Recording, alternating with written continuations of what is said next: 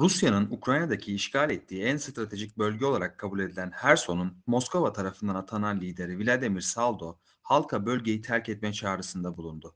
Moskova'nın ilhak ettiği bölgeler üzerindeki kontrolünün zayıfladığı iddialarını teyit eden bu haber sonrası Rus TASS haber ajansı bölgeyi terk edenlerin Cuma günü Rusya'nın Rostov bölgesine ulaşmasının gereklendiğini duyurdu. Saldo yayınladığı video mesajında Herson bölgesinin tüm sakinlerine istedikleri takdirde kendilerini füze saldırılarının sonuçlarından korumak için diğer bölgelere gitmesini tavsiye ediyoruz açıklamasında bulundu. Saldo, teklifin öncelikle Dinyeper Nehri'nin batı yakası sakinleri için geçerli olduğunu söyledi.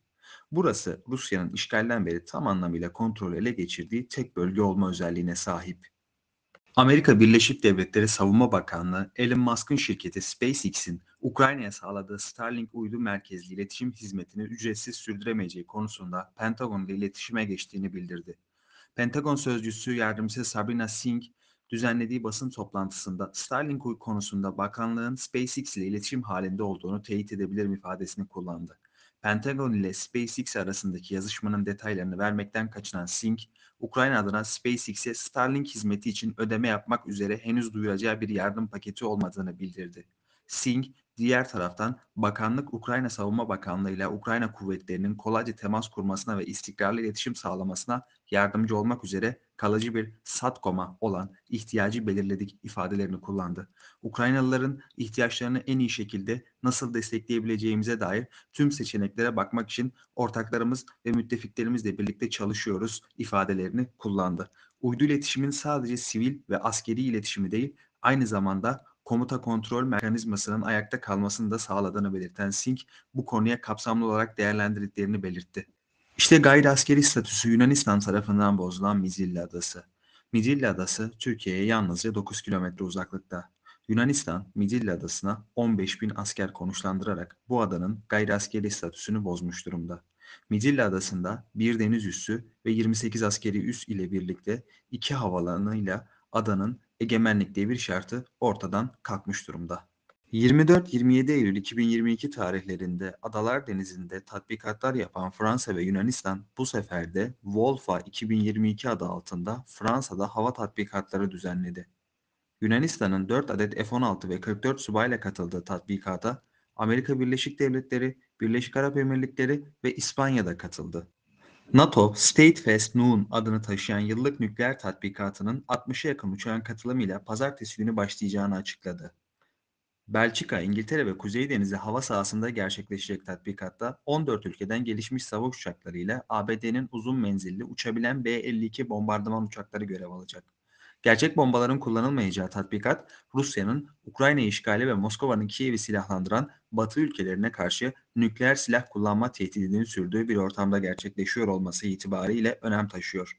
State Fest Noon tatbikatı Moskova'nın normalde Ekim sonlarında gerçekleştirdiği ve Groom adını verdiği yıllık nükleer tatbikatla aynı döneme çakışması bekleniyor. Rusya bu tatbikatta genelde nükleer başlıklı bomba taşıyan savaş uçaklarını ve denizaltılarını test ediyor. NATO tatbikatı 30 Ekim'de sona erecek. NATO sözcüsü Lungescu yaptığı açıklamada bu tatbikat ittifakın nükleer caydırıcılığının güvenli, emniyetli ve etkili kalmasını sağlamayı hedefliyor dedi. NATO Genel Sekreteri Stoltenberg salı günü yaptığı açıklamada uluslararası alandaki gerginliğe rağmen tatbikatın ertelenmeyeceğini belirterek tatbikatın ertelenmesinin yanlış mesajlar gönderebileceğini ve ittifakın gücünün gerilimlerin daha fazla tırmanmasının önünde en önemli engel olduğu görüşünü dile getirmişti. Türktex Başkanı Doçent Doktor Cihat Yaycı, Türkiye Cumhuriyeti ve Kuzey Kıbrıs Türk Cumhuriyeti yetkililerine önemli bir çağrıda bulundu. Cihat Yaycı, hem Güney Kıbrıs Rum Yönetimi Avrupa Birliği elektrik projesinin engellenmesi, Türkiye karşıtlığının önlenmesi için Türkiye Akkuyu Santrali'nden bir hat ile elektrik bağlanması projesi oluşturulmalı ve gerçekleştirilmeli dedi. Cihat Yaycı, Kuzey Kıbrıs Türk Cumhuriyeti'ndeyiz. En önemli sorun fuel oil ile elde edilen yüksek maliyetli Türkiye'nin 3 katı elektrik ücretidir ifadelerinde bulundu. Yine Ümit Yalım eksik ve yanlış bilgi veriyor. Bilmediği konularda ahkam keserek milli davaya zarar veriyor. Adalar Denizi Akdeniz ayrımı olarak gösterdiği ve adaların ortasından geçen hat Yunan tezidir. Halbuki 2010 yılında resmi olarak İHO'ya bildirdiğimiz ayrım hattı tüm adalar Adalar Denizi içinde kalacak şekilde bu adaların en dışından geçer. Böylelikle Adalar Denizi Yunan adalarının Akdeniz adası gibi gösterilmesi önlenmek istemiştir. Ayrıca Yunanistan'ın bu adaların Akdeniz'e bakan yüzlerinde farklı uygulamalar yaparak sorun çıkarması da önlenmek istenmiştir. Ayrıca tarihte hiçbir zaman Milli Savunma Bakanlığı Genel Sekreterliği makamı ihdas edilmemiştir. Bu titrin nasıl uydurulduğunu da merak ediyoruz. Kendisi bildiğimiz kadarıyla bakanın randevularını ve kart yazışmalarını organize eden Milli Savunma Bakanlığı özel kalem müdürü idi. Konuyu doğru dürüst bilmeden yalan yanlış, çarpıtılmış bilgilerle iç siyaset malzemesi yapmak ve taraftar toplamaya çalışmak son derece yanlıştır. Konuyu derinlemesine bilmeyenler de atıp tutanların bilgi sahibi sanıyor maalesef. Halbuki Yunan'ın eline öyle büyük kozlar veriyorlar ki ne yani şimdi Girit, Küçük Çuha, Büyük Çuha hattında Yunanistan karasularını 12 mile artırırsa ses çıkarmayacak mıyız? Geçitler kapanıyor yahu. Bakın Yunanistan'ın 2017'de başlattığı basamak basamak karasularını artırma planı ne yani? Susalım mı? Girit güneyi ve batısından karasuları 12 mile artırıldığında durum bu. Susalım mı? Cehalet en büyük düşman. Söz konusu şahıs Cihat Yaycı, Cem Gürdeniz, Mete Yarar dahil birçok insana hakaret etmiş, etmekte olan ve akademik hiçbir altyapısı olmayan biridir. Hatta hakaret ettiği vatanperver kişilerin bir kısmı kendisi hakkında suç duyurusunda bulunmuş, şikayetçi olmuşlardır.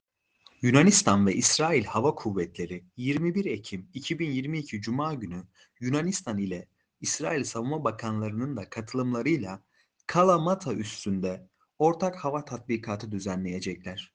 Yunanistan 2022 Temmuz ayında da Girit ve Meis'i İsrail uçaklarına açmıştı. Günlük hesaplar asırlık kayıplara neden olmamalıdır. Kuzey Kıbrıs Türk Cumhuriyeti denizlerine ve kaynaklarına sahip olur. Yani mavi vatana sahip çıkarsa tıpkı Dubai gibi olur. Çünkü bu bölgede çok ciddi petrol ve doğalgaz bulunmaktadır diyen Cihat Yaycı, Kuzey Kıbrıs Türk Cumhuriyeti'nde yayın yapan Kanal T'ye şu açıklamalarda bulunarak Kuzey Kıbrıs Türk Cumhuriyeti'ne önemli önerilerde bulundu. Ben Kuzey Kıbrıs Türk Cumhuriyeti Devleti'nin kurulmuş olduğu olduğu gerçeğine bunun gururla herkes tarafından kabul edilmesi gerekir. Şimdi şöyle diyelim. Günlük hesaplar günlük hesaplar asırlık kayıplara neden olmamalıdır. Yani bugünkü nesil diyelim ki ben rahat edeyim diye Avrupa Birliği Günü kurtarmak günü politikası. kurtarmak politikası asırlık kayıplara neden olur. Bakın şimdi. Kuzey Kıbrıs Türk Cumhuriyeti'nin müstakil, bağımsız devlet olarak denizlerine sahip olması, kaynaklarına sahip olması ne anlama gelir? Müthiş bir zenginlik anlamına gelir. Kuzey Kıbrıs Türk Cumhuriyeti'nin kendi deniz yetki alanlarında, yani benim hazırladığım haritaya göre, çok ciddi doğalgaz ve petrol var bu bölgede.